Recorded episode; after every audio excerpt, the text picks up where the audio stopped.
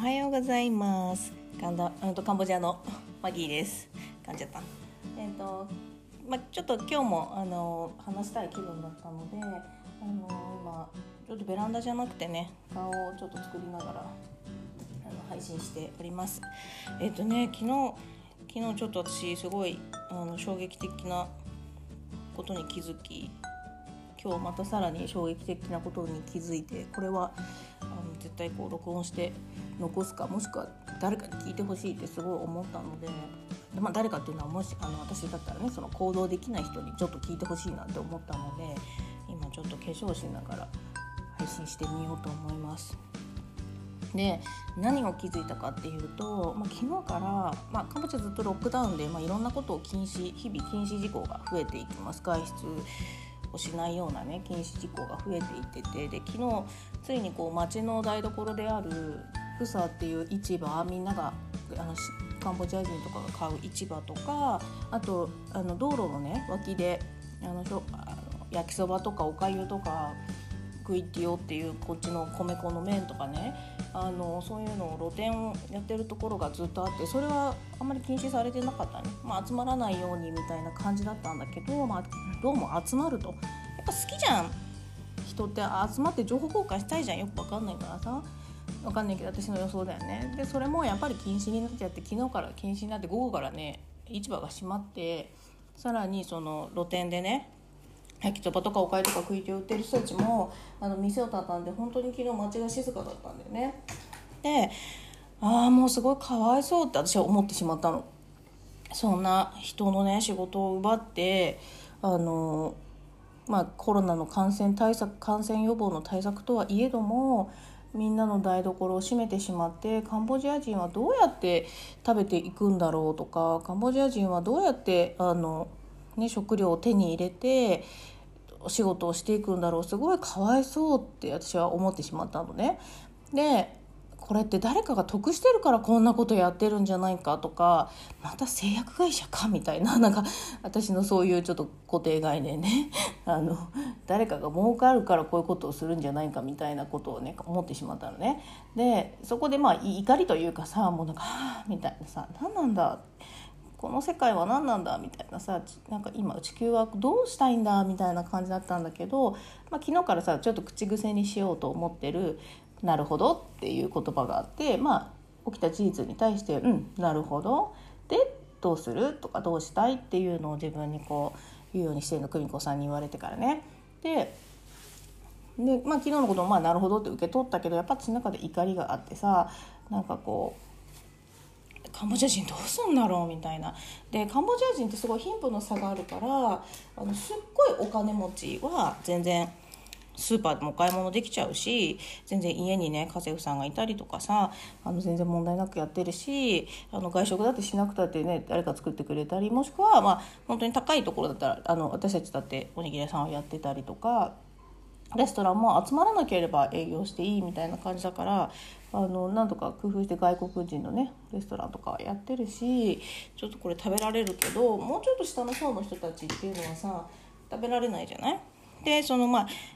露店って1ドルぐらいのお弁当が売ってて肉とご飯とスープと漬物がついてるのが1ドルぐらい。そういうのをあのスタッフも食べてるし、まあ、焼きそばとかも大体1ドルとか肉の種類によっては2ドルとかするけど大体1ドルぐらいのお弁当をこう買って食べるの朝とかお昼とかね。でそれをさあのやらなくなっちゃったらじゃあその層の、ね、人たちは何を食べればいいんだろうねとかしかも市場がやってないから食料も調達できないんじゃない？でまあ日系スーパーとかさ各国の外国スーパーで買えるっていうのは、まあ、お金持ちというかそれなりにお金があるカンボジア人もしくはまあ外国人はね私たちだったらまあイオンがあったりするからさ買い物はできるけどプサであの買い物してる人たちはじゃあどうなっちゃうんだろうって思ってたのね。そしたらさ今朝、まああのまあ、インスタの投稿でやっぱカンボジアに住んでるさ人たちのフォローしてるからささ日本人が何人か、まああのまあ、区域ごとにこうロックダウンされてるから、まあ、その区域から出ないようにってなってるんだけどその区域の中であの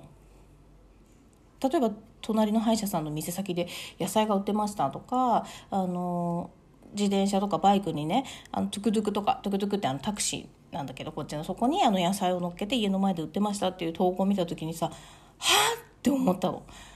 そう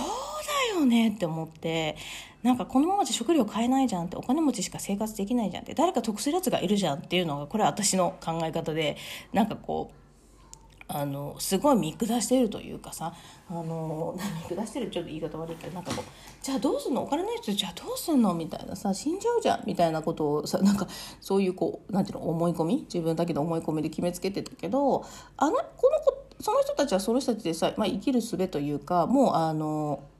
結論から何が言いたかったか結論が言ってさあのもう自分が幸せだからあとはあのみんなで分け合おうよみたいなのができるのがカンボジア人だなって思っててでまあ自分たちの食料の分はあるから皆さんもどうぞとかってこう分け合ってさそれをさらにお金にして幸せな循環をするっていうのはもうできてるわけだなって思ったのね。でその、まあ、投稿を見た時にさそうかと思ってなんかもうやるすべないじゃんみたいな金持ちだけが得してあのお金ない人があの何もできないみたいななんかそれってすごい不利じゃんみたいな勝手に決めつけてたけど、まあ、それって多分私の中で経験がなかったりとかさあの今まで育った中であのできる人だけが勝ち抜くみたいな思い込みがあったんじゃない？だけどさいや違う違うと思ってあのそうだよ。この人たちあの自己肯定感というか、まあ、自分がすごい幸せだからあのんていうんだろうそこで、まあ、もちろんさ例えば野菜がさいつもよりの、まあ、1話とかで買うよりも、ね、2倍とか1.5倍ってするかもしれないけどそれでもあの買いたいじゃん買えないからさ。でもそうやってご近所で助け合って売る人がいて買う人がいて生活が成り立つ。そういうそういう考え方というかさ、まあ、情報交換がこの国すごいのはさやっぱ情報の共有？あのその街角の露店にたまるっていうのもそうだけどよくねあの男の人たちとか、まあ、ドライバー同士とかあの情報交換をしているわけよ。それがすごいなって思ってたんだけどそうやってさじゃあ店先でやってみようかとかさあのじゃあこんなことやってみようかできるかなとかさあのなんか私みたいなさ誰が得すんのとかプープープープー文句言う人はいなかったんじゃないかなって今ちょっとなんか私私恥ずかしいって思った日本でちゃんとした教育を受けてさあのそれなりに社会でさ20年働いてさあの生きていく力あるなんて思ってたけどさあの全然カンボジア人の方がさあのなんていうんだ幸せに生き抜く力があるというかあのなんかそういうのを感じました。うん、カンボジアに来てよかったなってすごい朝その記事を見て思投稿を見てねすごい思いましたそうそうそうカンボジアってそういう力があるんだよねと思って。なんかこうすべきとかああすべきとかこうしなきゃいけないっていうことに全然縛られずにあの今今を生きるためにどうする？今この瞬この今この状況を抜けるためにあのどうしたい？どうするっていうのを考える力がある。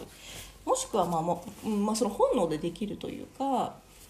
だってさお金をまあ例えばさ野菜を売ってる人が私の予想だけどね野菜売ってる人はこんなに野菜あるし手に入れられたからじゃあこれ売ってお金にして自分たちのまあ足りないものをこれで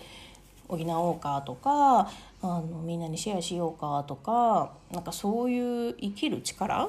うんまあ、本来の生きる力みたいなのはあのなんかカンボジアに来た時点で感じていたのでなんかそれをねあこういう時に強いんだなっていうふうに思いました。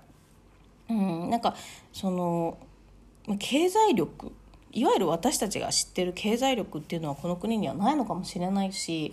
私にはちょっとよくわからないけどでもその今を生きる力っていうのはあの私より全然あって私はそれを感じたかったんだなっていうふうにカンボジアでねそれを感じるためにあの大金使って子供たち家族巻き込んでカンボジアに来て今日これを感じるために来たんじゃないかっていうぐらい今日朝ね衝撃を受けました。ということであの、まあ、行動とかあの夢を叶えるとか何かこうするっていう時はあの条件が揃っていなきゃできないってことはなくて今あら与えられてる条件与えられてる環境の中で何をするか何をしたいかそれは本当私個人にしかねあなた自分個人にしかできないことであってそこに価値があってでそこに幸せがあるわけだからあの何々だからできないっていうのは怖いからやらないって言ってるだけなんだなっていうふうに思いました。なので、あの、私のラジオを聞いてくれてる人たちっていうのは、まあ、何かしようとかね、あの、何かしたいっていう人が聞いてくれてると思うので、もしちょっと参考になったらね、あの、感想とか公式 LINE の方に入れてもらえたら嬉しいです。ちょっと共感し合いたいなというふうに思ってしまいました。なので何でもできるよっていうこと。で、今の私なんかじゃなきゃできないんだよってことをね、あの、なんか今日お伝えしたくなっちゃったので、配信してみました。では、今日も良い一日をお過ごしください。